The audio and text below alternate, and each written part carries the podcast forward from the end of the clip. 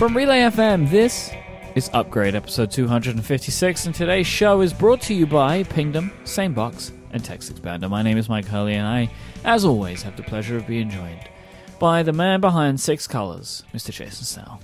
That was a very long introduction, Myke. Hello. I thought about How making it a little bit longer, but I bailed because nobody cares Summer about long, long introductions. introductions! Hashtag Snell Talk question comes from AJ. AJ wants to know Do you use spaces in your file names? I do sometimes. Okay. A lot of the things that I do are um things I'm posting on like a, a server somewhere as a Mhm. file name, like on a like a podcast download, and I don't I don't in there. Right, because that can get a bit wonky, right? Yeah, because you got to escape out the file names and stuff like that. Percent twenty and things. It's just not Ew. worth it. Hey, Um, I do have spaces in uh, many file names. Um, I have like folders that are of projects, and I I have spaces in them, and it's just fine. The uh, little stories folder that I have, um, that where I have my stories, those are often um, that it's my active thing that I'm writing stories about. Those often don't have spaces, but that's I don't know. Again, it's partially because I, I I think I'm I'm concerned about where they're where they're sinking to, and if I'm to end up with trouble. But that's mostly just a habit I think that comes out of uh, the olden days when when I I worked at a magazine and there was a workflow where you had to name things a specific way. But I do not all the time. Sometimes I have uh, for my stories I have a little slug of like where it's going, followed by a dash, followed by what the story is about. So there's no space there. But um, but yeah, I I use them in other places. So a little bit of both. I name my files like a human being, so you can read them. They're words, I th- I think that's reasonable. They got spaces in them. You know, I I understand the idea of like either it, stuff not working in some places, or it's just like a thing that you've always done because it wasn't always possible to have computers understand spaces. I never lived in that time, so all of my, you know, I use little sentences sometimes, right? Like a three or four word sentence. Very nice. The Mac always has that, right? Oh, Mac always has had spaces, and it's never been a problem. So yeah, I, I, I encourage people to use spaces and uh, and punctuation and whatever Yeah. else they want in their file names. Um, and and when I don't do it, it's mostly out of a concern that this is a thing that's going to end up on a web server somewhere, and I'm going to need to, you know, and then it's just not worth it. But uh, I do a lot of the time. Thank you to AJ for this hashtag Snell Talk question. If you would like to submit a question uh, for us to open the show in the future, just send out a tweet with the hashtag Snell Talk, and it may be considered for opening the show in a future episode. We have some billion dollar follow up. This might be the Oh, most boy. expensive follow up we've ever had on the show before. It's also such a strange thing to have us follow up, but we have a lot of other stuff we want to talk about today. Apple have acquired Intel's modem division. Uh, Apple have paid a billion dollars, or at least this acquisition is valued at a billion dollars, provided that it all gets approved by all the regulatory bodies. Apple will be Mm-hmm. uh, getting themselves a ton of patents. That's patents. We call those we call those patents. Yes. Otherwise, you might think that they're just getting a lot of paint. 2000, lots of painters are going to be joining the Okay. team over at It's Apple. Intel. It's the Intel colors though, which is weird. Yeah, it's So I just all what they're going to blue. do about that. but uh, they're going to be getting a lot of patents and 2,200 employees, which is a lot of people. Um, but that's that's kind of what Apple's going to be bringing over. We this is really interesting because this is like a weird piece of follow up from episode 242 of Upgrade back in April, where uh, if you may remember that Apple struck a deal with Qualcomm for licensing of their uh, patents and kind of to settle things with them and to use their uh, modem chips for their phones whilst they were in court with them, uh, which was a very peculiar story. It became even more peculiar when Intel later that day announced that they were getting out of the modem business uh, for smartphones, the smartphone modem business, I should say. They're still in the other, they're still in modem business for other devices. It's just for uh, smartphones, is what Apple's uh, applying for, or, or buying, I should say, what they want. So yeah, this is kind of where we are. I mean, it seems pretty obvious, right? Apple just want to make their own chips. They don't actually want to be working with uh, Qualcomm forever. So they are buying up the intellectual property that they need, uh, buying up the people that they want, and they will move forward with their own project to to Huh. kind of push them into the future. Is how it would seem. Yeah, it it this is uh Myke and the Modems was that episode. It was a classic Great- where you got to title. talk about modems because it's your favorite thing. Oh, I to love talk about modems. modems. I Mo- love you- nothing, nothing better. Um, yeah, I I think it goes back to those. It's the classic lines about uh, Apple wanting control. Apple's talked about how they uh, repeatedly about how they need to have control of key parts of their technology. Right. That is that is the.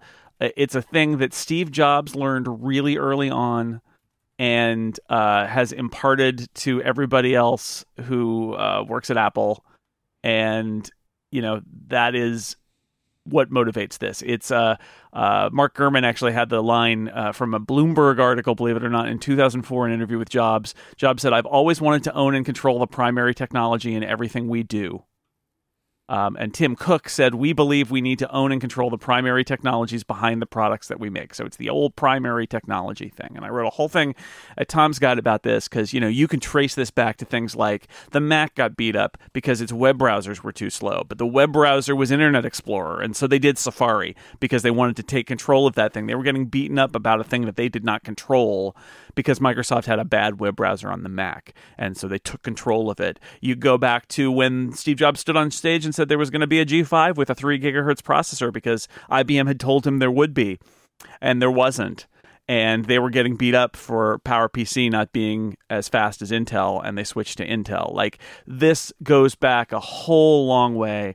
Apple wants to control it. Apple wants to invent it if they can.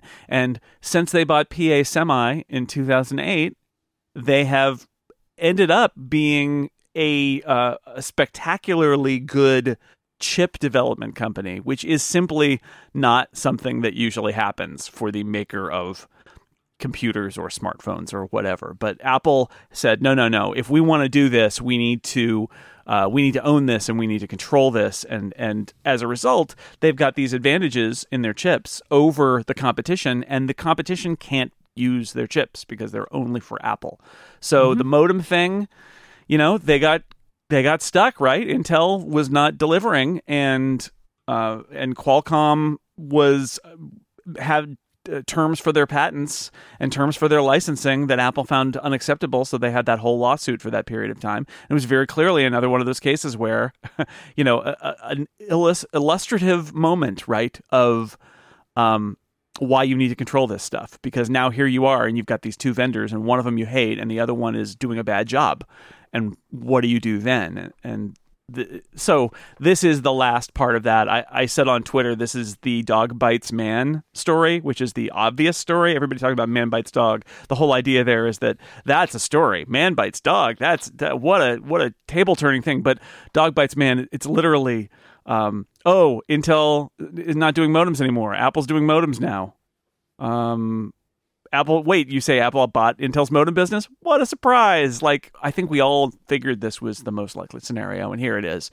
And there still won't be an Apple design modem for a few years yet. This t- this a long lead time kind of thing, but I do wonder in the long run if it might mean Apple being even more aggressive in kind of integrating cellular connectivity in more products. This is my just wild speculation portion, but like you talk about custom designed cellular co- connectivity now from Apple, uh, where they don't have to take a piece off of uh, off of, uh, somebody's price list.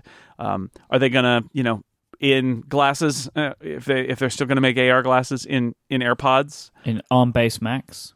and in laptops? Yeah, right. Which they haven't done up to now for various reasons, I think. But um, once they control and, and design all that and put it all together in one place, uh, I think it's much more likely now because it's their stuff and and they're not going to have to pay a licensing fee and they might have to pay depending on Qualcomm they might have to pay some patent licenses but by picking up Intel's licenses that is I, I think going to be at least somewhat defensive where um, you know they're not I don't know the nature of Qualcomm's patents versus Intel's patents but it helps in that kind of jousting I think for Mhm. intellectual property of who owes who what There typically is more than one way to do things, right? So, I mean, you would naturally assume that Intel would do things slightly different to the way that Qualcomm does them, so that they didn't interfere with each other.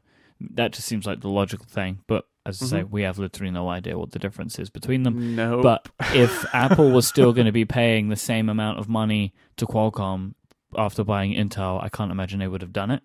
Like this definitely feels like a play to uh, assist them in having in making this stuff on their own.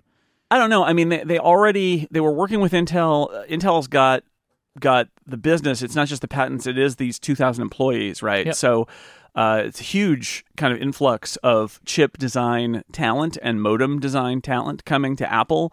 So it gets But them. I'm sure you could buy the people and the technology without the intellectual property, right? Like they wanted all of it. You would assume for a I- reason like that. I I don't know. I don't want to make that. I don't. Not I don't want to make that claim. I feel like I feel like there's value in both of these things. Sure. in, Oh, in, in the intellectual property and in the and the people and they're they're a kind of a package deal here from Intel which is good for Apple and you know in in the end it may just be literally that Apple still pays Qualcomm some sort of fee but they're no longer buying chips from them and Mm-hmm. the fee is on very specific things and it's less than they're doing now and who knows? Maybe Qualcomm start paying Apple a fee as well, right? Like maybe all- well i mean you negotiate a what but what it does mean is that in the end apple's going to be able to make a modem chip itself on its own standards on its Yep. own time and with their own features, all the things that they want, not the things that Qualcomm Exactly. wants. yeah All right, next week we're going to be recording on Tuesday, uh, just as a programming note, and we will, I'm sure, be talking about Apple's results, the Q3 results, which are going to be out on the 30th of July. So that's tomorrow as we record this episode.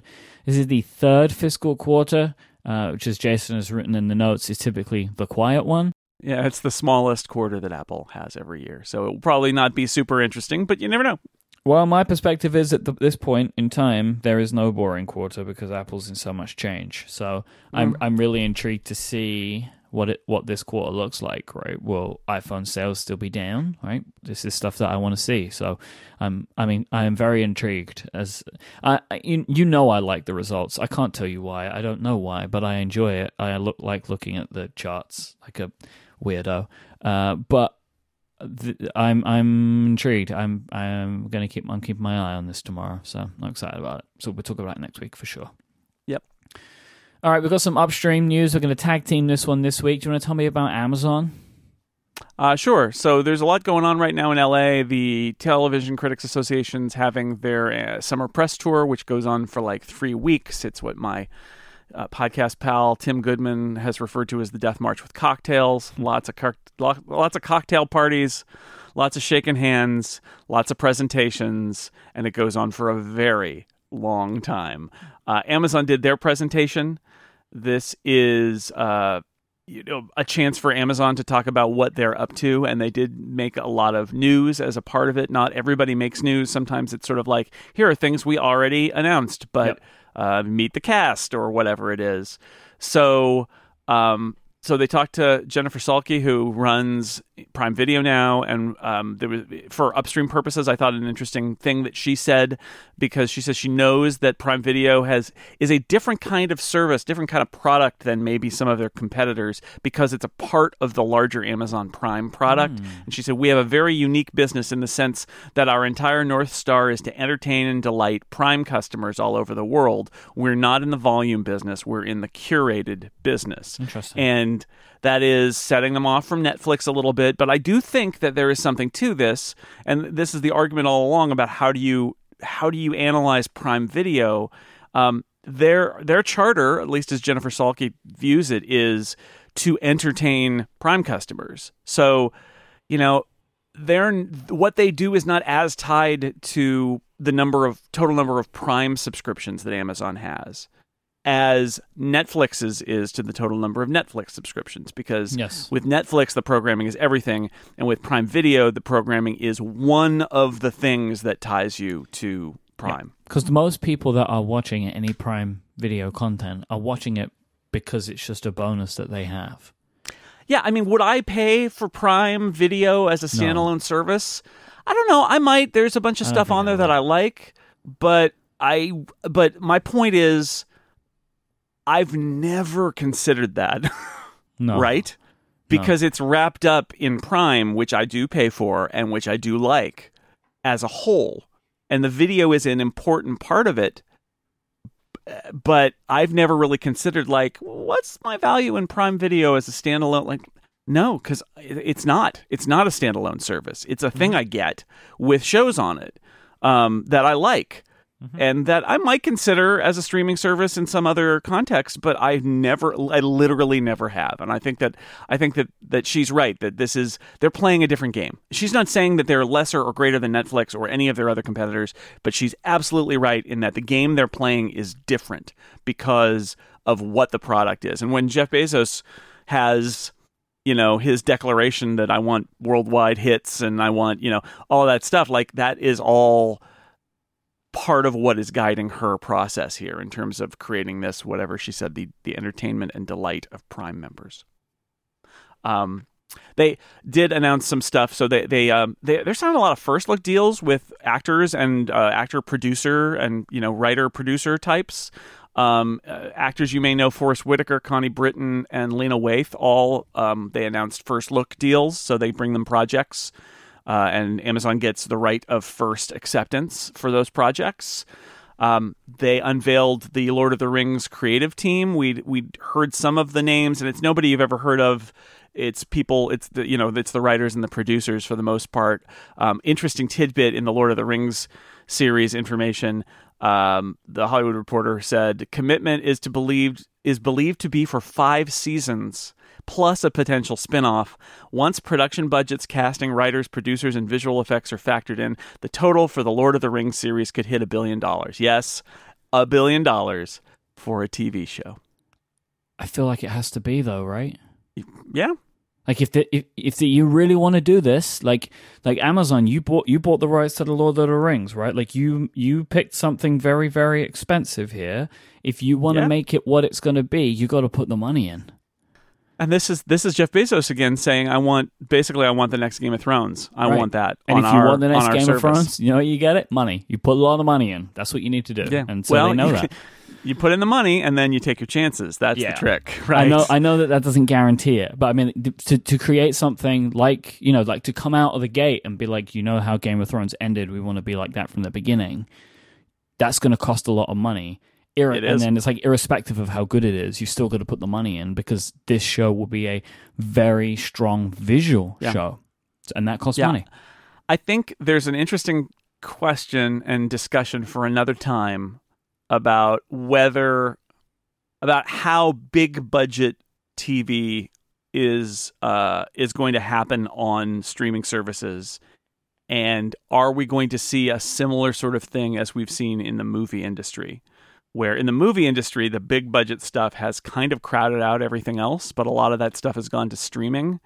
And I think it's at some point worth thinking about what does it mean for TV that there's a billion dollar TV show that's being made? Like is is is that money going to crowd out the smaller stuff or is the smaller stuff I feel like tr- streaming is a perfect place for the smaller stuff, but I do wonder about that sometimes if there's Yeah. almost a natural drive in the entertainment industry if you're looking for a big hit to push some of the cheaper stuff to the side because how many how many mid-budget dramas and comedies could be made for what they're making one Lord of the Rings out of. Well, this is the amount of money that Apple put in to start their entire service. And we know that there was more money spent than this, but like Yeah. that's the same amount of money. So that's a lot of money. Yeah, yeah. So that's that's the question, and and I get the reason is sort of like you can make um you can make ten different uh Patriots sad spies, which got Mm. officially is not coming back by the way, which is Just is so disappointed. even even sadder because that's such a great show. Don't let the name fool you. Patriot is a great, great, great, great show about a sad man in a suit. But like they could make fifty of them and nobody's going to watch them, right?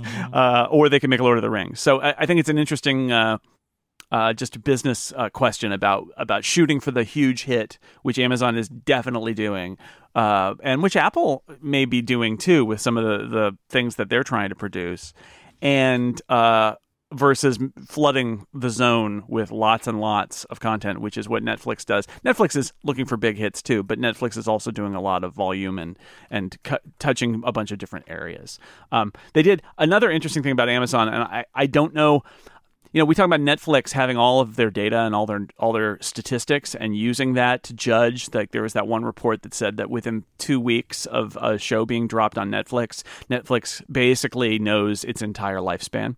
Yeah. It knows it, it, it can take the analytics of the first couple of weeks and say with a high degree of accuracy how many plays it's going to get for the rest of time. Now, yeah, occasionally something will kind of like bob up later and people will discover it and it'll be a surprise, but very rarely is that the case. And they use this data to decide whether they want to invest more money in it, what it means for them. I, I think it's interesting that Amazon, in some contrast to that, has announced that they just renewed two shows whose first Amazon produced seasons haven't aired. Um, because what is that based on? And I think partially it may be based on that they're delaying some stuff being released and they need to make contractual decisions to renew the show or not. it may be that. But I think it may also be just a purely creative thing, which is they like how it's looking and they want to just give them a shot in the arm right now and say, yes, we like these. So, Carnival Row, which is a show that has not even premiered yet, has been renewed for a second mm-hmm. season on Amazon. And The Expanse, which was saved off of the Syfy channel by Amazon for a fourth season, which will premiere in December, has already been renewed for a fifth season. So, I don't know what they're doing over there, but they're they're they're canceling shows I like, they're renewing shows that haven't aired yet. It's they're they're definitely playing a different game at Amazon. Marvel showed off a bunch of stuff as part of Comic Con, um, and so if you've been ever been paying attention to the way that Marvel has been running the Marvel Cinematic Universe, they talk about the movies in phases. So, like, all of the different movies fall into different phases, and we're about to move into phase four, right? So, what came after Avengers Endgame. And this includes a couple of sequels, a couple of new movies, right? We could finally get in a Black Widow movie. There's going to be a sequel to um, uh, Doctor Strange. There's going to be a Right. Thor movie, movie, and amazingly, uh, Natalie Portman's coming back, and she's going to be female Thor, which is awesome. I'm very excited Yep. to see what they do with that. That was a big surprise. But if you want to know about uh, what Disney is thinking these days, you want to take a look at this because the Phase Four includes a bunch of Disney Plus content, which is very, very interesting. This is a huge I, for me that slide it tells the whole story which is when they unveiled phase 3 they put up a slide with and when they do this it's hilarious cuz in the moment you're like oh my god that's so far away. That's like 4 years from now. And then and then you look up and it's like oh they they've released every movie that was on that slide now. Oh that's interesting. 4 years have passed. Um but they do it and you're like oh here's all the marvel movies. It's two or three movies a year for the next five years or 4 years and this time there's like five disney plus series on that Yep. slide along with all of the marvel movies and that says it all There are more movies that they haven't announced yet, which is Mhm. which is another thing. Like they've given dates for like four movies, but they haven't said what they are, and you know that that's just like a thing. And you'd expect like Guardians of the Gal- Galaxy, Guardians of the Galaxy three, Black. Panther sequel is in there too. That they, I don't think they've dated it, but they, we know that they're happening. Mm-hmm. Um, but the Disney Plus thing. So a lot of people still have this misunderstanding. It's a, it's a like a little different version of the. It's the same people who brought you Planet of the Apps who are doing Apple's TV service. You know, Mm-hmm. where it's like, no, that's not true at all. People are like, oh. But Marvel's been making uh, TV shows forever. This isn't this isn't new. They're the people who did uh, Agents of Shield and uh, I, I don't know Daredevil on Netflix and all that. And so the really short version of it is that Marvel TV is owned is operated by Marvel, the same division of Marvel that does Marvel Comics, which is a guy named Ike Perlmutter who is famously like a cheapskate and they have a they have a studio that is uh, has a bunch of people who are making TV shows. Um, and Kevin Feige who who does all the Marvel Cinematic Universe movies, used to report to Ike Perlmutter. And after he made billions and billions of dollars from Disney, uh, Kevin Feige basically went to Disney and said, I don't want to work for this guy anymore.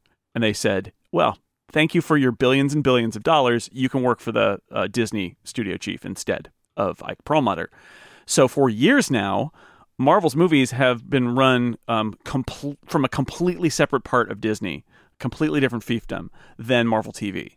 What's relevant about these shows, which is Falcon and the Winter Soldier and WandaVision, which has got the Scarlet Witch in it, the What If animated series, a Loki series with Tom Hiddleston, a Hawkeye series with Jeremy Renner, those are not just actors from the movies that you've seen before, now on TV, playing those same characters, but it's all being produced by Kevin Feige out of his group, not out of Ike Perlmutter's group at Marvel TV. And so this is sort of what we were promised with things like Agents of S.H.I.E.L.D. and Daredevil and Luke Cage and Jessica Jones and never really got, which is.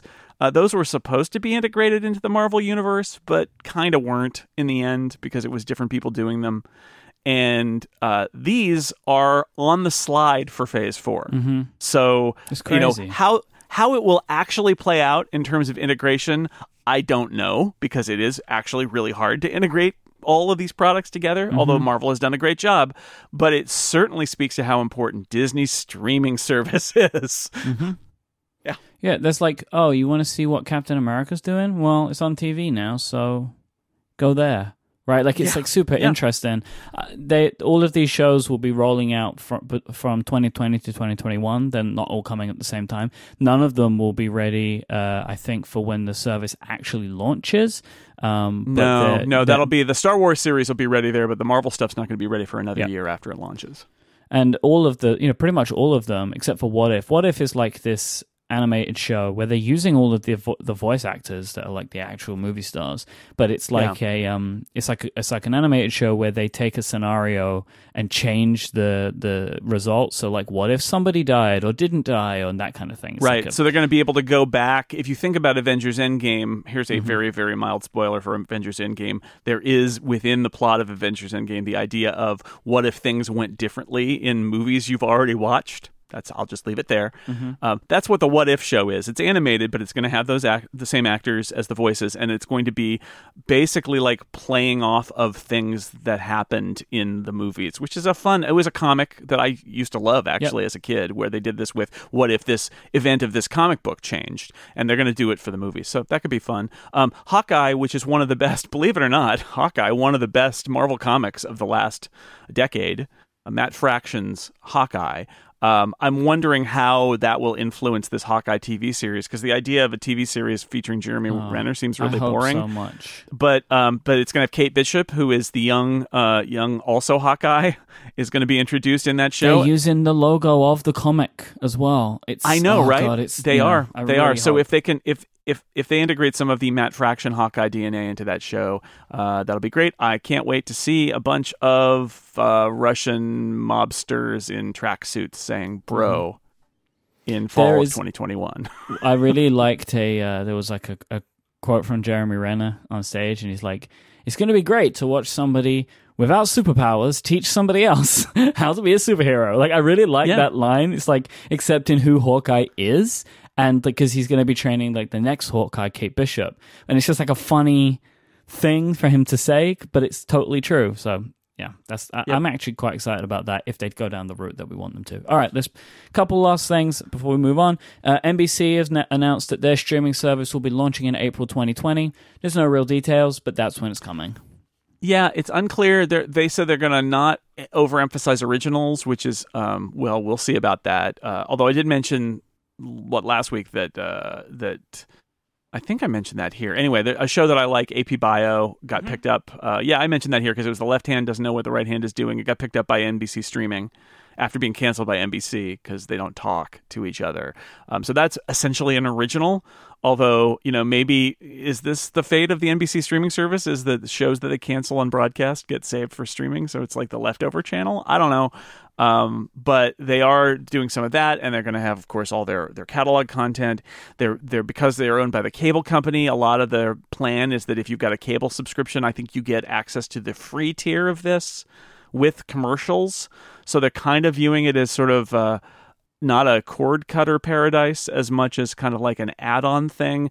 It's it's like we said about Amazon having a different model. NBC Universal seems to be trying a different model because they're owned by the cable company.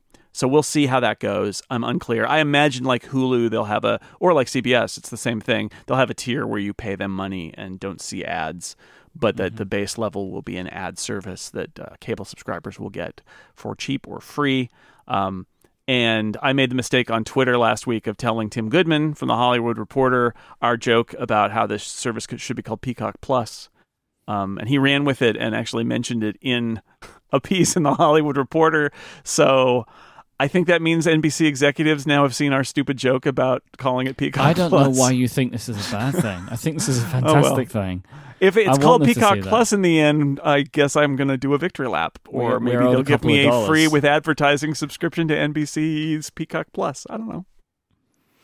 Today's episode is brought to you by Pingdom from our friends at SolarWinds. It is summertime, but before you pack your bags and set your email to out of office, you need something in place to tell you that everything's running super smoothly on your website, and more importantly, when it isn't. So you need Pingdom because they will let you know the moment that your site goes down. If there is any problems, Pingdom will be the one to alert you. It is an amazing service and they can tell you exactly what you need to know in whatever way is best for you. You can customize how you're alerted and who is alerted depending on the severity of an outage. So when you are out of office, you can stay out of the office and somebody else can take care of the issues. Take a vacation with a peace of mind while Pingdom is monitoring your website. It's so easy to get started. All they need is the URL that you want to monitor and they'll take care of the rest. Go to pingdom.com slash OOO right now for a 14 day trial with no credit card required. Then when you sign up, use the code upgrade at checkout to get a cool 30% off your first invoice. And for a limited time only,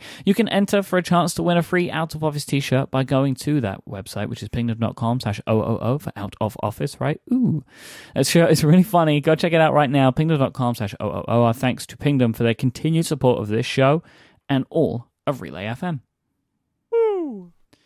We have some frustrating stories to talk about today. So we are going to have a very Summer of fun, fun. summer of frustration. We're going to have a very fun ask upgrade at the end of the show today. So don't worry, things will pick up. It's gonna be Uh, okay. There was a report from Alex Hern in The Guardian stating that Apple hires contractors to review Siri, request, Siri requests to grade their accuracy and effectiveness. This is something that uh, a little while ago Amazon got really uh, heavily criticized for from a Bloomberg report, right? That they were Yeah. having people listen in to uh, Amazon Echo uh, requests and then kind of reviewing them so they could test and kind of mark how well the service was doing. Um, so that that's kind of like to set the stage, and I want to talk a little bit more about this, and then we're going to dive Right. into it together. So it isn't completely clear uh, in Apple's policies that the requests will be heard by humans. So, like, I checked, I took a look at some of the privacy policy stuff, and what Apple says is the things that you say and dictate will be recorded and sent to Apple to process your requests. Now, I'm sure a lawyer could tell me that it means that people could be listening to it, but I don't think that that is clear enough considering how clear the rest of their privacy policy is around this. The rest of it's written in pretty understandable English, but they do not state explicitly that a human being can listen to what you say to Siri. And I don't think that most people would ever assume that a human being is ever listening to what is said to Siri. Apple responded to The Guardian by saying that these requests are not associated to any user information and less than 1% are being reviewed. So they confirm that this is the thing that they do, uh, but they say that, you know, the, people can't be tracked. However, the whistleblower who talked to the, uh, the Guardian says that they have very frequently heard extremely private information like medical things, criminal activity, and even sexual encounters. And they say that the requests that they receive include location data, contact details, and app data, which is a strange thing. Like I don't 100% know what that entails. Like Apple say that it's not possible to link back to the user from this information, but the whistleblower says that they feel like they get enough that they could actually try and find people if they wanted to. So I I don't know what to believe with that, but it does seem interesting. Uh, and here's a quote from the from the individual who spoke to the Guardian. Apple is subcontracting out. There is a high turnover. It's not like people are being encouraged to have consideration for people's privacy or even consider it. If there was someone with nefarious intentions, it wouldn't be too hard to identify the people on the recordings. So Apple tends to talk a very good game when it comes to user privacy, but if they overstep the line. Yeah, there and famously they did that billboard, uh, which was what happens on the iPhone stays on the iPhone. Yeah. Um, I will also point out, and and and our friend, Which has come back to bite them like three times already, that yeah, billboard. yeah, it when you boast about something, you are calling basically do it. inviting inviting You're people inviting criticism. Yeah. to to investigate you. Um, so our our uh, colleague uh, Rene Ritchie pointed out that the Bloomberg story actually says we talked to Apple and they said they do this too. The Bloomberg story about Amazon. That's funny. So that was back in April. Um, and Rene's question was Is it that, you know, The Guardian wrote a good headline and they lead with the fact that people have heard drug deals and sexual situations? Is that why people are talking about this? I think I think my answer is I think they're talking about it now because uh, The Guardian got somebody who works on processing Siri requests to talk about it on the record with details about the human beings. Yes, I think the thing that I don't like about this is that quote that I read, right? That like this individual feels like Apple is not doing a good enough job in educating on privacy. Like, yeah, that's the thing that upsets me the most. Subcontracting is a thing that makes me. I, am uncomfortable about the whole contracting relationship in Silicon Valley in general, where uh, big, expensive tech companies that, that have lots and lots and lots of money say, "Eh, this part of our business isn't important enough for actual employees that we hire." We're going to just uh, pawn this off to some subcontractor somewhere. And this is like, you know, you see it in Facebook using subcontractors to do uh, content moderation, but like Apple does this. Apple's like, ah, our our social media, I mean, just to use a non-specific example here, but like I, our social media or our, our, documentation or whatever, like that part of it is not as important. You don't have to be an Apple employee, and those people then don't get the benefits of being an Apple employee. Yeah. they don't get paid as well. They, they're like all of these things because they're using a subcontractor for something like private user data, audio from inside people's homes, um, to have that be to a subcontractor. Like I look at that and I say, you're sending a message that this isn't as important because you got people kind of drifting in on the transom. They're hired by the contractor. Um, they drift in, they listen to people's private conversations, they drift out again. Like it, it feels to me like it sends a message that this is less important to Apple by doing that. So that bothers me. I you know I've heard from a lot of people since the story broke who say, well, of course you need humans. It's part of the process to train uh, machine learning and I, I would say I'm sure that there is an aspect of this process that is greatly benefited by human training to say what actually happened here and what went wrong. And you can classify that interaction and you can use that to build a, a model that or improve the model. Um, but a few things. First off i think always transparency and ideally giving users options is important. So, for example, when you set up an iPhone, it says, "Can Apple get your data for uh, improving apps and the quality of the system?" And you do that at startup, and you say yes or no. And if you say no, nothing happens except you don't transmit the data.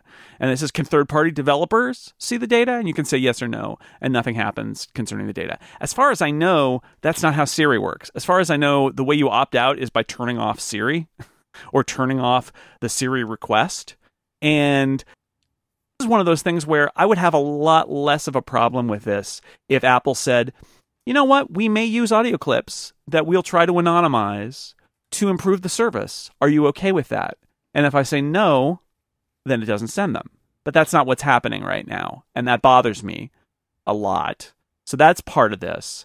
Um, the other part of it is in the grand scheme of things, um, what is it that we want these devices that are translating commands to the cloud to do?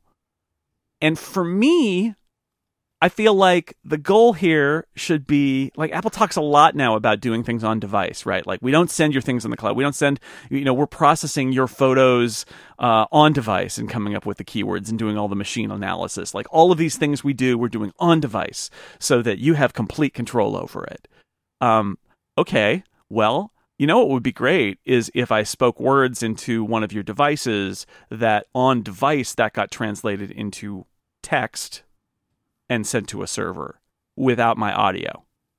But and I, I, I appreciate that that might not be as effective in some ways, but like we need to we need to go there as well because I don't I don't want my audio sent out of my house. I don't. You know, bottom line, I don't, and that that is uh, that is something that Apple needs to to deal with. And I'm disappointed in Apple here because.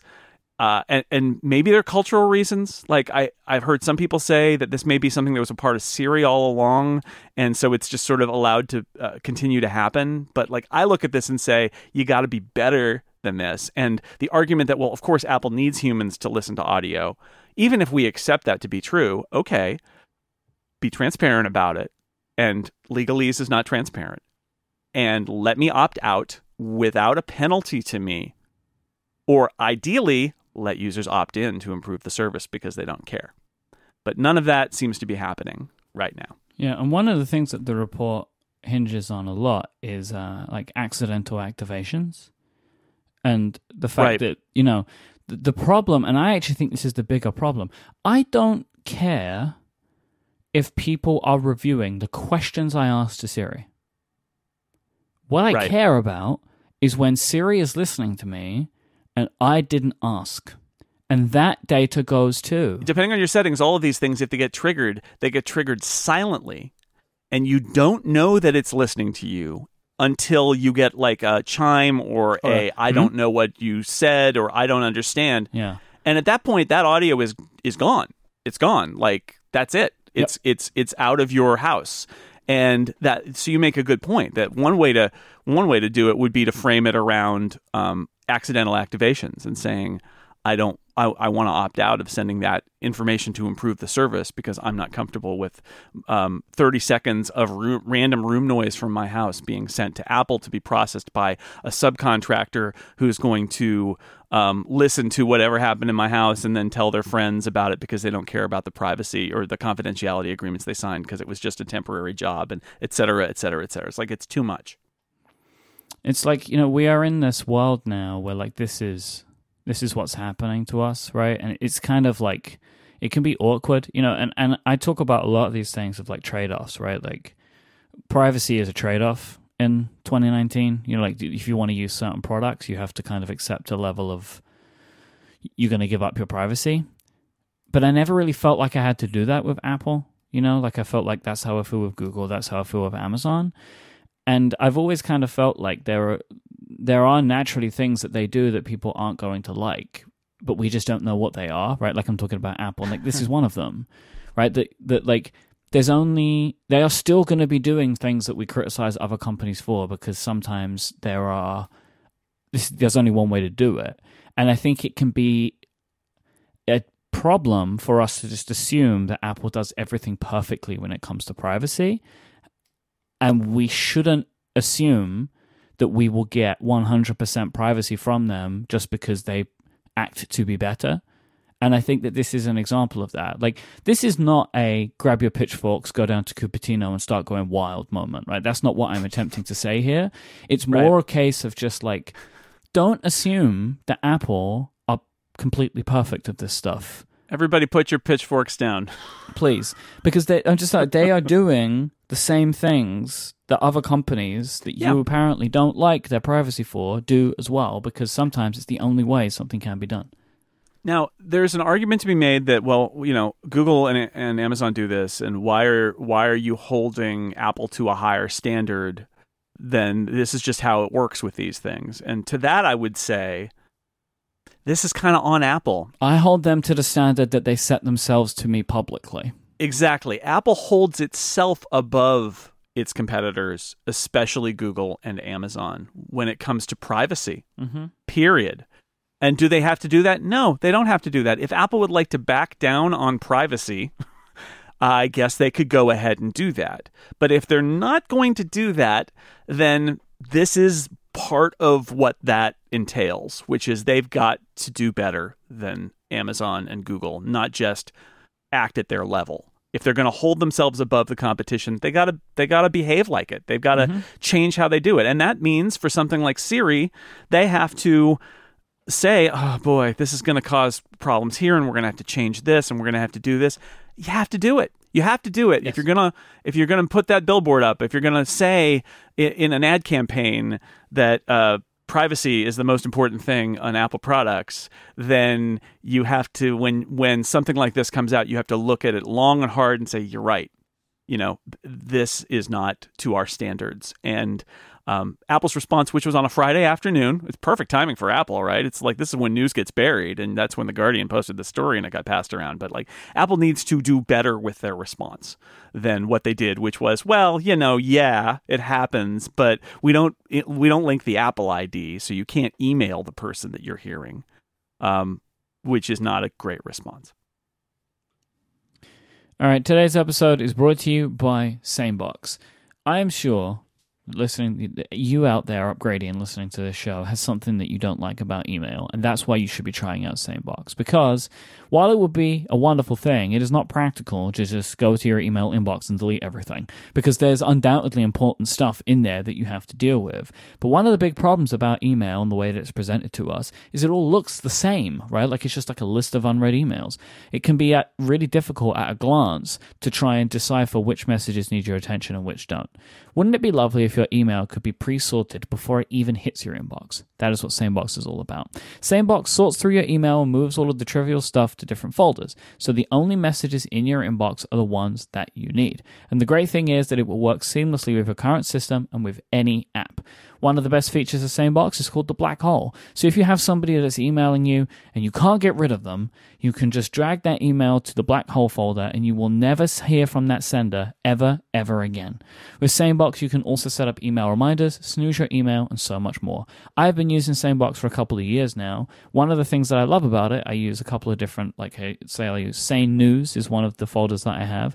And basically, everything that is uh, a newsletter or an announcement or something like that from a product that I use or a service that I use automatically gets put into the Sane News folder. So it keeps that stuff out of my inbox so I can open those at my leisure without needing to sift through all of that stuff. Because there will be times when before I was using the SaneBox, I would like I have a lot of like email newsletters that I subscribe to that I like to read, but my email inbox is too full, so I would have to archive them to get them out of the way. Yep. But now I don't need to do that because they're just there in sane news when I want to get to them. And I really like that.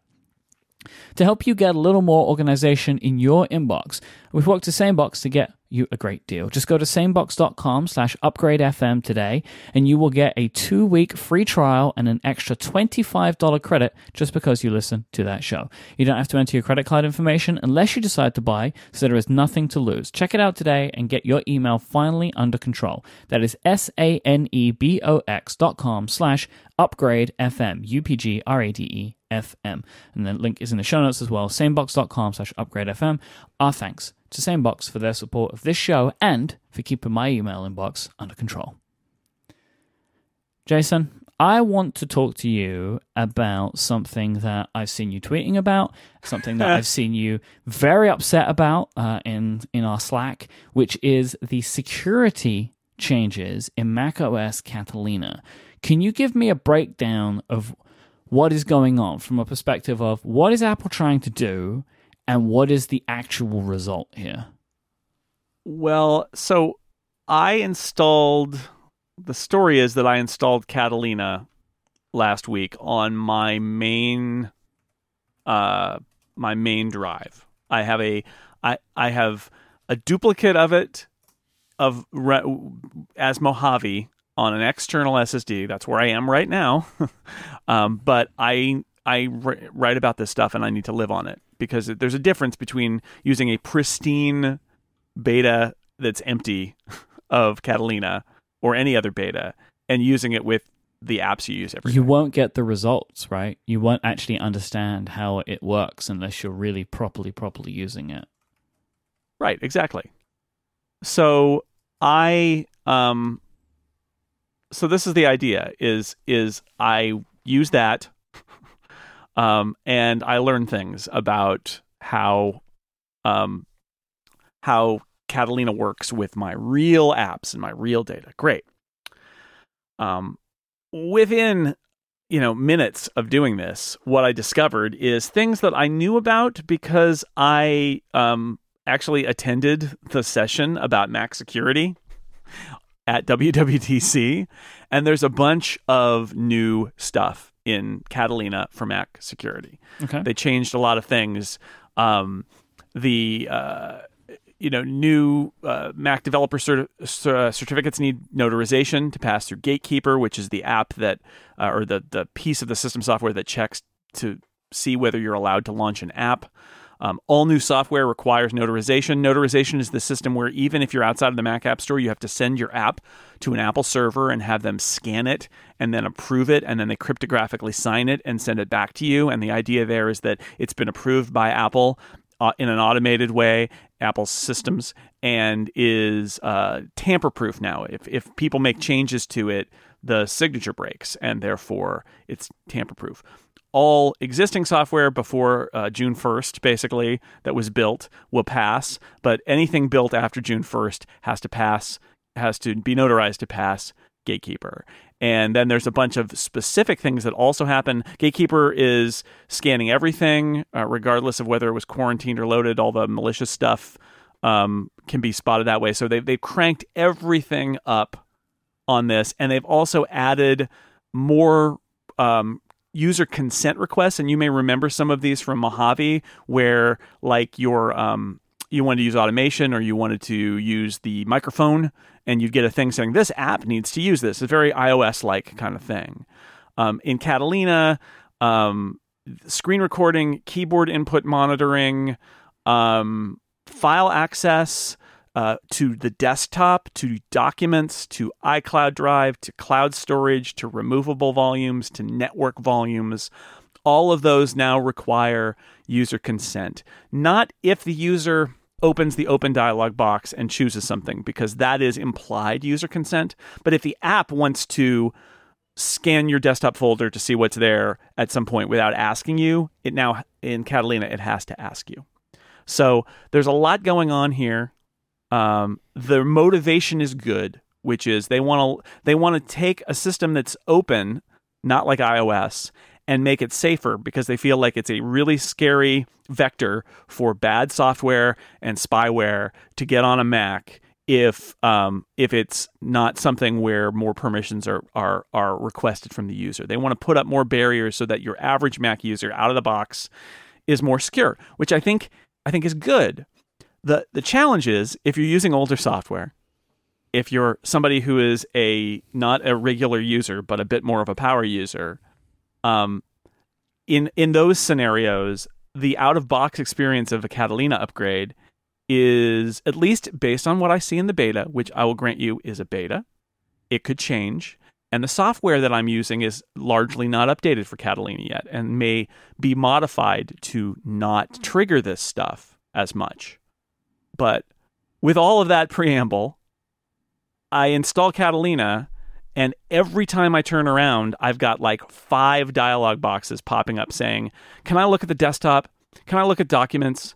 Can I uh, uh, show you notifications? Um, I can't launch this app because it might contain malware. Um, can I open the desktop? Can I open the documents? And um, it, it to me, it crosses a line where it feels like my Mac is now actively trying to get in my way and prevent me and judging me and preventing me from doing things I wanted to do. A- and um, the fact that Apple has a dialog box in the Catalina beta that says basically if something isn't notarized, uses the word malicious. Yeah, that's Apple that, can't scan like this thing for malicious intent. And that you have to go to system preferences and and click the lock and put in your password and then click a box that appears to run software that doesn't get a- Right. Apple's approval is aggressive. But that route of going to system preferences to say I want to open this app is not actually shown to the user in any way either. You have to work it out on your own. Yeah, well for the for the malicious software warning, yes, it's you it doesn't tell you where to go. Because what it wants to do is prevent you. And this is apps that aren't notarized, right? Like this Yeah. is this is what that is. Okay. Yeah.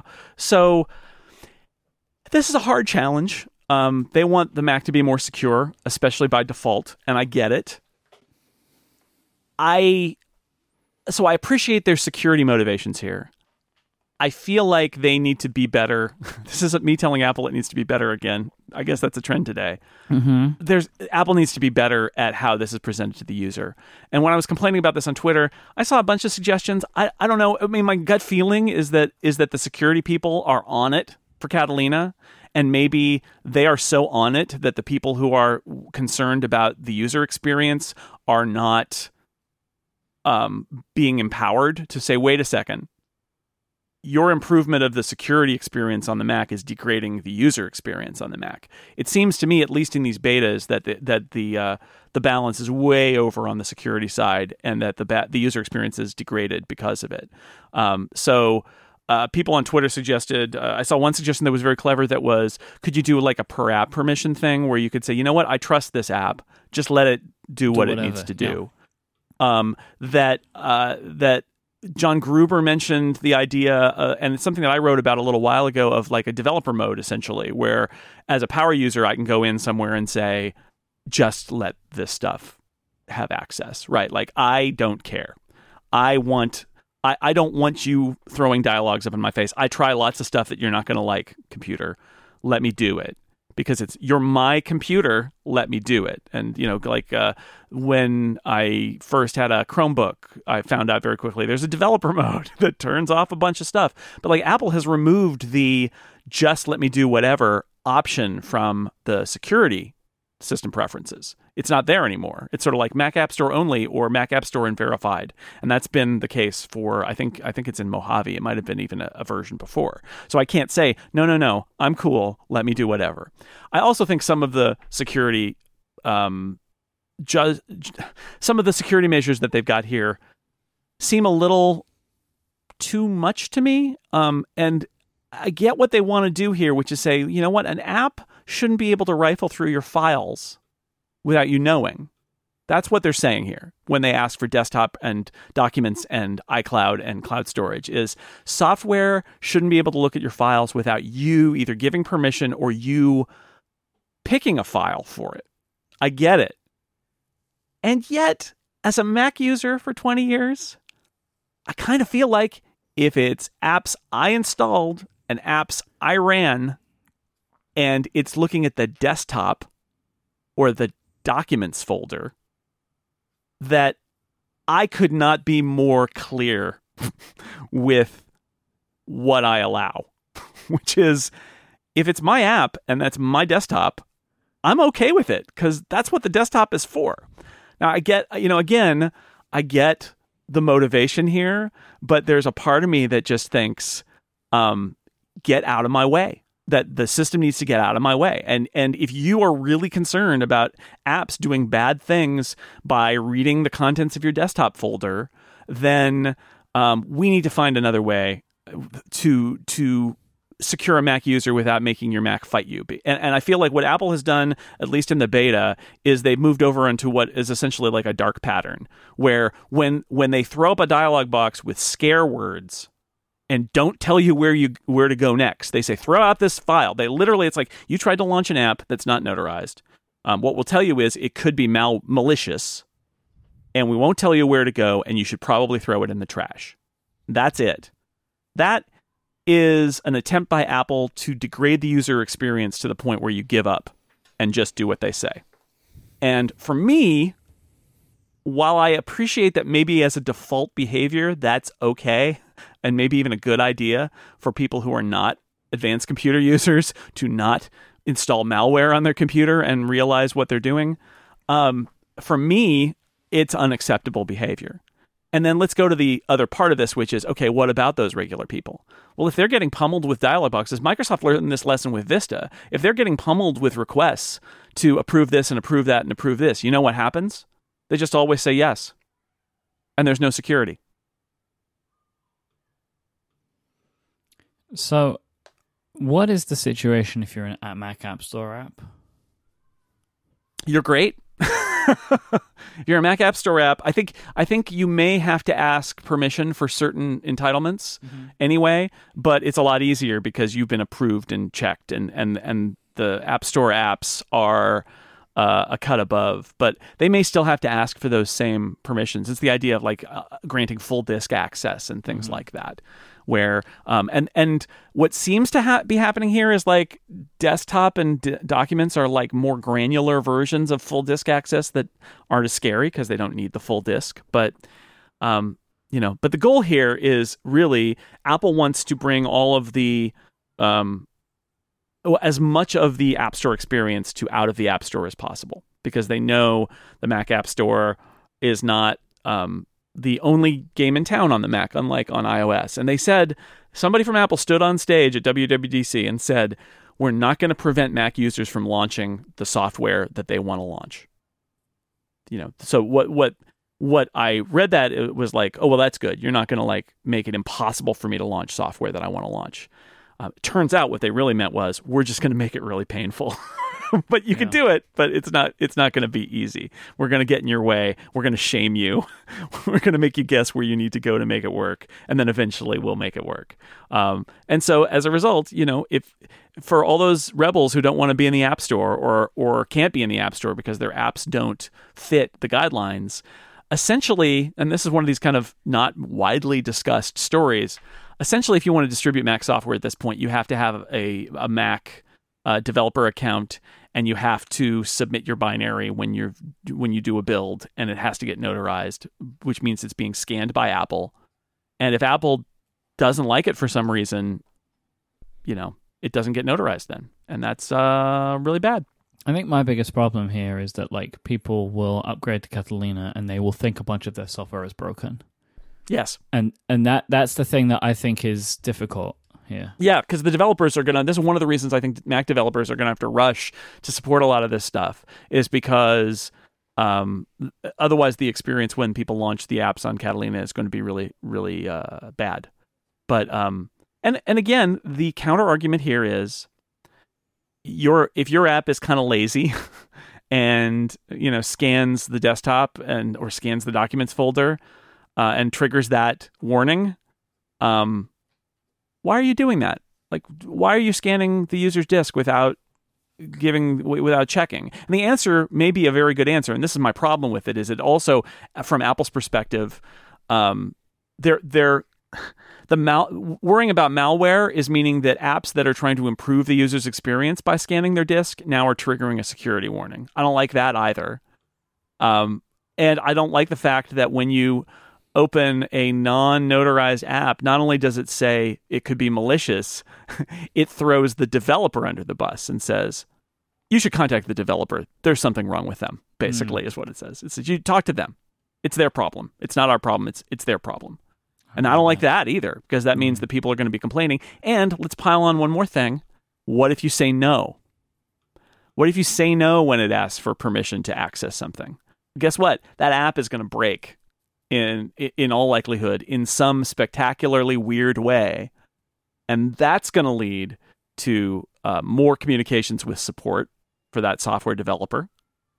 And now they're going to have to walk you through how to go into system preferences and find the right pane in order to grant access again so that it does work. Yeah, I'm not. Nobody said this was easy, and I appreciate that Apple security people are really trying to make the Mac more secure in a world where the old way of doing computers is being exploited by bad people. That's the bottom line. Is the old computers used to be really, really open, and it makes it really easy for bad people to exploit them in a way that a mobile device is a lot harder. But at the same time, the Mac still exists because it's the Mac and it's the old style device. And those of us who use it, you know, otherwise, why do we still have the Mac? So there's a limit to that. There's a limit to that. And y- your computer that you own and that you use should not be uh, aggressively getting in your way and shaming you into not using software you want to use. There have, and that's that's why I feel like I understand the motivations of Apple's security people, but whatever is going on in Catalina right now, it's not good enough. It's and and I hope that by the time Catalina reaches us in the fall, it's better and that they're working on this to improve this process because nobody wants a repeat of Windows Vista. And if you look at what happened to Microsoft, they had to do a whole rethink after Vista because it was too much and it frustrated users and it led to terrible security because users just gave up and approved everything. Let's uh let's switch switch gears a little bit. Talk about the never-ending story of the 16-inch MacBook Pro. Oh, did it get announced? Okay. Economic Daily News said that it's coming in October and it will start at $3,000. Digitimes says in sep- that it will be launching in September and it will be a bigger screen in the same size as the 15 inch body, right? They'll put a 16 inch screen into the same size body as the 15. And Ming Chi Roger Kuo is sticking to his guns, partly, saying that the 16 inch with the new keyboard is still coming in the fall, likely October, but he has now adjusted uh, his prediction about the uh, MacBook Air and the Pro with the keyboard, saying that this will be in 2020 that they will get the new keyboard now, not this year. Um, but it seems like ever there are, there's a lot of smoke to suggest that we will still see the 16 inch MacBook Yeah. Pro this year. all the facts of these reports are kind of converging, and part of me, when I see Ming Chi Kuo say, eh, "Okay, maybe not. Maybe it'll be 2020 for this other stuff," um, I worry a little bit that it's it's echo chambery, where um, everybody looked at all the reports and said, "Oh, this doesn't make sense," and now they're trying to make sense of it. I mm-hmm. hope that it is refined based on on facts on the ground that this is actually what's happening because it does seem to be converging on the idea that this fall there will be this 16 inch MacBook Pro that's the you know like w- what happened with the iPad. Um, when you reduce the bezels, you can make the screen bigger, so it won't be a bigger computer, but it'll be a bigger screen, and the 15 inch, what we think of now as the 15 inch size, um, for for three grand, which is, I believe, the highest sale price for a base model of uh, of a Mac laptop ever. So what does it say about that? Well, I think, and I I did I wrote about this last week at MacWorld, um, and it took me down an interesting rabbit hole that led to a great conspiracy theory. But love a conspiracy theory, you know I love them. I think Apple really believes that if Pro is on the label, it's a it should be a product for professionals, and professionals will pay a lot of money for the product that they want and that, that they need and that that's good for apple because it allows them to create these amazing cutting edge products that have lots of expensive components in them. And the people who are in those markets where they absolutely need that professional level gear are happy to pay it. It's just like the people who are going to be happy to buy that Pro Display XDR because they don't view it as a ridiculously overpriced monitor. They view it as a ridiculously underpriced uh, uh, studio monitor which is a different perspective, right? Different different industries have different things. And what the Apple's approach to the Mac Pro has taught me anyway is there was a time when Power Macs, which were the Pro Mac desktop, were used by all sorts of people, power users, not just pros. And the iMac was a toy for consumers and that's not true anymore, right? Like if you look at it today, the Mac Pro has been redefined as this incredibly high end system that is for these people who will pay for the super high end. And I've got an iMac in front of me. I have an iMac Pro, but like even the regular iMac is a very, very powerful computer. Most people don't need a Pro desktop from Apple, right? So I look at this 3000 for the the 15 inch or 16 inch MacBook Pro and I think, well, that's what they're doing.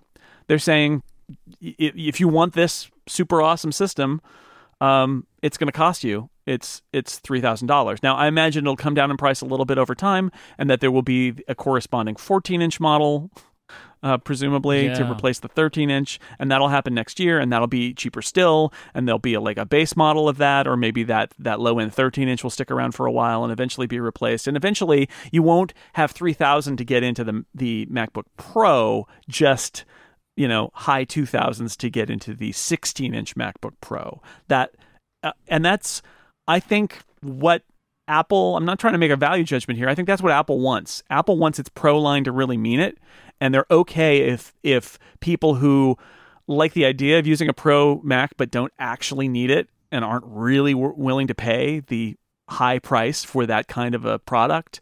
I think they're okay with those those people being um, uh, turned off a little bit by it.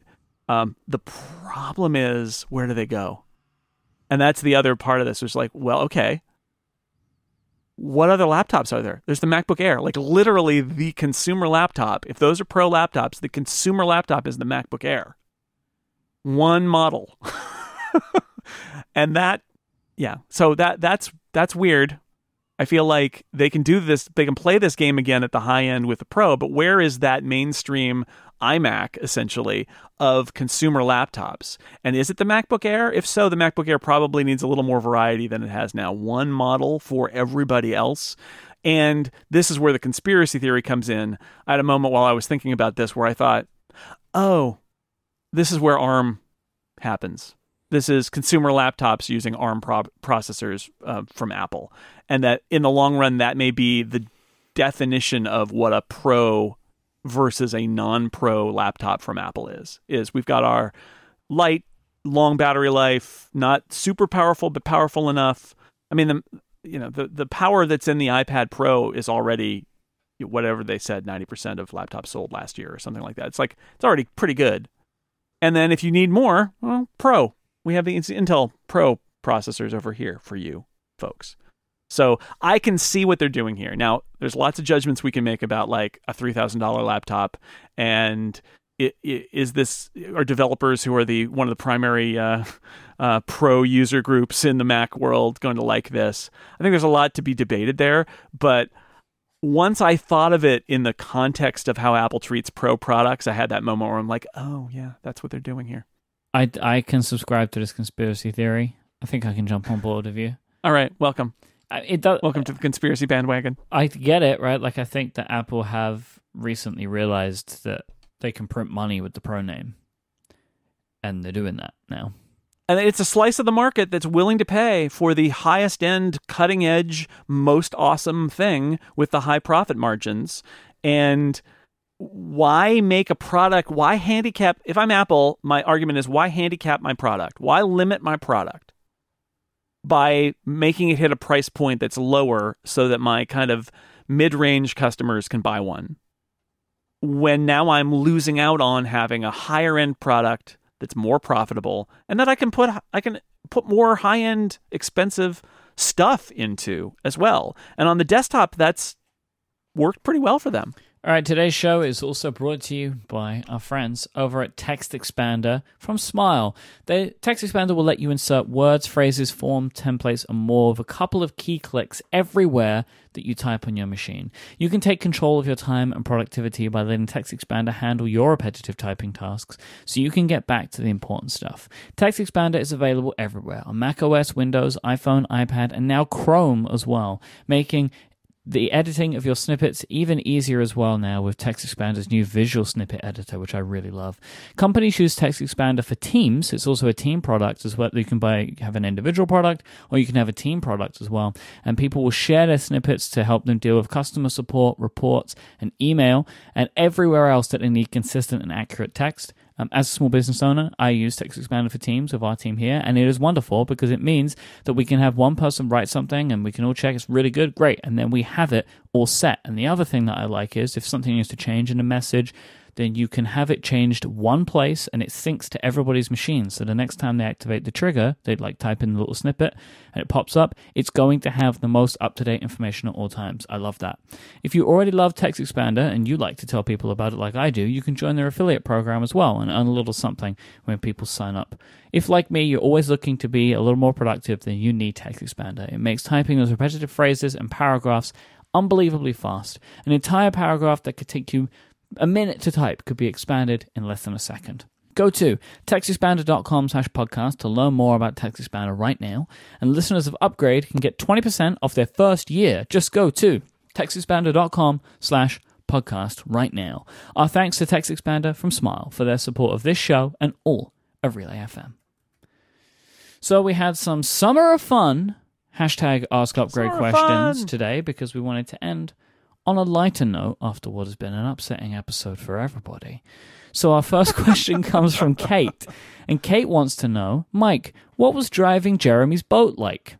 Now this is a this is a deep cut here, so I'll put a link in uh, the show notes to some Instagram posts from friend of the show, Jeremy Burge, who is the uh, chief emoji officer at Emojipedia and the creator of World Emoji Day. Um, I usually uh, introduce Jeremy to people that I know as the creator of emoji, um, which frustrates him immensely because that's what people think he actually is a lot of the time. I think it's hilarious. Uh, Jeremy did not create emoji, but uh, we all know Jeremy Burge, right? Emojipedia. But anyway, Jeremy lives on a narrow boat now and sails the canals in the UK. And over the weekend, me and my wife Adina, we went and we spent some time on the boat and we uh, I drove the boat and it was wonderful, Jason. Boat life is quite a thing. Uh, it looked great. I I love those. I love the little little boats and the little Mhm. canals and stuff in England. And there's a whole like English boating culture where you just kind of move your boat and then you sleep on your boat and then you go to the pub Yep. and you go back to Oh, the boat nice. and move the boat again. Yeah. What a, what a way to live. What a way to live. That's part of my summer of fun. Casey wants to know, do you have any summer music recommendations? I don't know. Do you? Well, I really like uh, the new Taicho album. Taiko album? Taicho? I don't know. Uh, but it's it's very chill. You know, like if you're looking for some chill uh, on Mhm. your on your summer playlists, I recommend that immensely. I don't think I have anything that I'm that I'm going to put up for this summer. Um, I spent a lot of time with Apple Music playlists. Mm-hmm. So, um, and I like the alternative genre. There's an alternative chill playlist. There's a there's the A list alternative playlist. Uh, the alt pop playlist is nice for those kind of poppy songs of the summer. There's a lot of good stuff in there. So I just uh, I just use the Apple Music playlist. They're great. Thomas wants to know what is your favorite beach activity? Frisbee, volleyball, surfing, something else? Jason, what's your favorite beach activity? Uh, reading. That's perfectly fine for me, my friend. Uh, and then and then you walk into the water and let the let the the water go on your on your feet and maybe uh, more of your body and you cool off and then you go back out. I do uh, often bring a frisbee to the beach. I have done that, Hmm. um, and that's fun too to throw a frisbee around or a Nerf football. It's another thing. It's a American football. Or a brain ball. American Nerf. You could use a brain ball, but it would get sandy, and I, I'm hoarding the brain balls. So Mhm. Uh, my favorite beach activity is getting in the ocean. I like getting in the ocean. yeah, That's what I it's great if It's my favorite. as long as you're at the ocean hmm with that beach. Zach wants to know what is your poolside or by the beach beverage of choice? Oh, it's a good question. Well, I would I used to say beer, but I can't drink most beer now, so that Oh. is sad. So I'm gonna. Uh, I have a. Uh, I'm really liking. There's a cider from uh, a place in uh, Oregon that I really like. That's a Mm. pineapple Mm. flavored apple cider, pineapple apple cider. It, that's very good. I, it's all about the pineapple, Mike. So that's a that's a good one for me. And my classic uh, poolside beverage of choice, which I can still do with uh, gluten free beer, is uh, a version of the old British classic, the Lager Top, Oh, lovely. Where Yes, beer you- and lemonade. Beer and lemonade, but That's not right. lemonade like American lemonade, like Sprite. yes. Although you know what, American lemonade works great too. Okay, okay, cool. This was this is one a funny thing for me. The first time, one of the first times I came to America when I was of drinking age, and I asked for a vodka and lemonade, and I was very, just very confused bartender, just very, very confused. I had no idea that it would be such a problem, but it was. Um, I I don't have a specific drink that I like, but I like to peruse a cocktail menu if such a thing is available to me at the poolside Oh, nice. uh, uh, area that I'm at. Benjamin wants to know, as fellow glasses boys, uh, I like that, we're all glasses boys, how do you enjoy the ocean without losing your frames? I take them off. I take them. Off. That's right, or you lose them. That's Yeah, that. That both of those things have happened to me. My vision is not so bad that I can't see without my glasses. I can still see with my glasses. Uh, with my glasses. I can't see very well at all without my glasses, but I Mhm. can I can see well enough to know where I am and which degree the shore is, or which di- direction the shore is. I can do that. Um, and so that uh, that has to be it. I when I have tried to go into the surf with my gla- glasses on, you know what happens? They the surf comes over my head and knocks my glasses off, and then we have to walk around and find my glasses Yep. floating in the water. or they get which like super recommend. dirty and you can't see anymore, right? Because the salt Exactly. the water. It's, it so I was actually thinking after our, our recent trip to Hawaii that I may actually see about getting some prescription goggles that's a good call. So that I can just put those on and go out there and I can still see and also Mhm. not have my glasses washed off. And I might idea. I might do something like that. But um, by the way, uh, backing up one, uh, Two Towns Cider House Okay. is the uh, name of the company that makes Pacific Pineapple. So check that out, cider people. Follow-on question from Leafy: When it gets really sunny, do you rock the shades over glasses look, or the shades on contacts look, or do you just bear the sun with only glasses? Leafy has left out what I think is the best situation. It's just to get prescription sunglasses, which is what I do. I have prescription sunglasses. And I have uh, sunglass clips that clip, onto my glasses. Clip-ons, clip-ons. and Love therefore it. I don't need to carry around two pairs of glasses. I just Very have to have the little little clips in I my think pocket. I've seen the Jason on. Snell clip-on. I If you've been I've outside with that. me in the sun, you have. I believe I've seen that. Brian asked if you could make any piece of tech beach proof, what would it be? So I took this to be quite literal, right? Like beach proof for me would mean that it is impervious to everything that I would maybe have a problem with at the beach. So for example, I would want it to be my iPhone. I would want it to not get greasy from sun cream, and I want to still be able to see it in the sun. Hmm. That's good. I, I feel like we've come a long way with beach proof tech. Like the Kindle now being um, on top of everything else, it's waterproof. Mm-hmm. So it's basically completely be- beach proof now. Uh, and that's great. Um, the iPhone, water resistant, also good, but you're right, it could be a little bit better. And then I had, uh, I was uh, in the water with my Apple Watch, and that was really great because it is fine in the water now. Mhm. So I'm not sure I've got anything. Uh, AirPods, maybe. I don't know. That's about all. Uh, like I, I feel like the beach tech situation is uh, pretty decent now. All right, we have a question from Elizabeth. Lake or ocean? Oh, ocean. Ocean, right? For, for for sure, Yeah. for sure. I mean, John Siracusa can make his comments about mud beaches on mud lakes, and you know what? A mountain lake can be delightful, but um, but the ocean is the best, uh, especially if you get a protected like uh, inlet or something. But yeah, the ocean is uh, is the way to go. And we have a question from Stay. How do you pick the type of vacation that you go on next?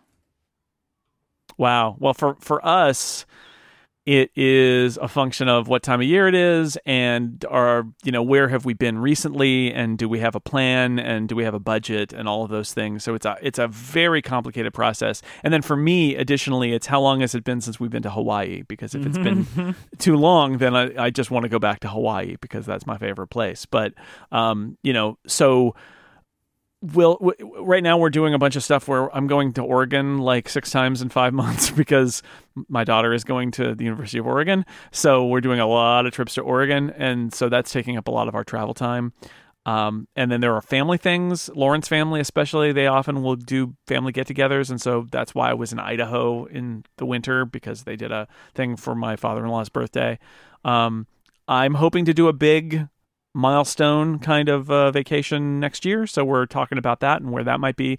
And I have a big milestone wedding anniversary coming up uh, in a few weeks, and we're trying to figure that one out too. So it really is. Uh, it's an art and not a science, and there's a lot of variables. So I don't have a method beyond, uh, uh, you know, you just kind of got to go with it. You place, and also how long has it been since I've been to Hawaii? That's the that's the key consideration. Yeah, ours is just whatever we feel like doing. Like they they say, art not a science. There was a there was a period where I, a lot of our vacations got dragged around by events, and this I Mhm. know happens to you too, where you you do travel, Yep. and and then you're like, oh well, if we're gonna go there, then I guess that's the That's a big thing for us. Yeah, and and that can be good. It can also get frustrating. So like we did um, those MacWorld cruises for a bunch of years, and it was really great because it was a a cheap uh, cruise uh, because uh, like I was covered because I was speaking on it and all of that, and that was great. The problem was that after a few years of that, literally every vacation we took was just determined by where the cruise itinerary was, and it was a cruise. And you know, even for a cheap cruise, after you do like four or five of them in a row, you think. I need to not do this anymore. So I, I prefer having more control over my vacation life, but uh, sometimes that happens where, like, we why did we spend a week in Europe last year or a week and a half in Europe last year? It was because we were coming to your wedding. Mm-hmm. And so we're like, okay, well, we've got a trip that we're going to. Let's build a vacation around it. And sometimes that happens too, which is great. Last question comes from Noah. And Noah asked a wonderful question. I'm so pleased somebody asked. Jason, how is your outside IKEA furniture pillows serving you this summer? People may remember Frozone Quest Frozen Quest. from yes, episode mhm. 213 of Upgrade. How are they doing? They're doing great. They're outside right now. Uh, you can sit on them. They provide a cushion, and uh, they're they're lovely. And when we have uh, have people over, we can entertain them, and they can sit on the on the cushions, and it's uh it's nice. Um, I need to buy a couple more, and it's one of those things where one of these days I'll go over to IKEA and see if they are uh, selling them. But I'm not ordering them online. Thank you to everybody who sent in a summer of fun hashtag Ask Upgrade question. If you would like to send in an Ask Upgrade question, which is more regular for next week's episode, feel free to do that with the hashtag Ask Upgrade on Twitter, and they go into a list for us to pick from. Thank you for everybody who sent one in today and who sends them in all the time. We really, really appreciate it. Don't forget, we'll be back next week, but on Tuesday, and we'll be talking about the uh, the Apple results among many other things. Let's see if we can make the Apple results a summer of fun topic, Jason. What about that? I don't know how we're going to do that yet, but Yeah, maybe but- I'll think about it.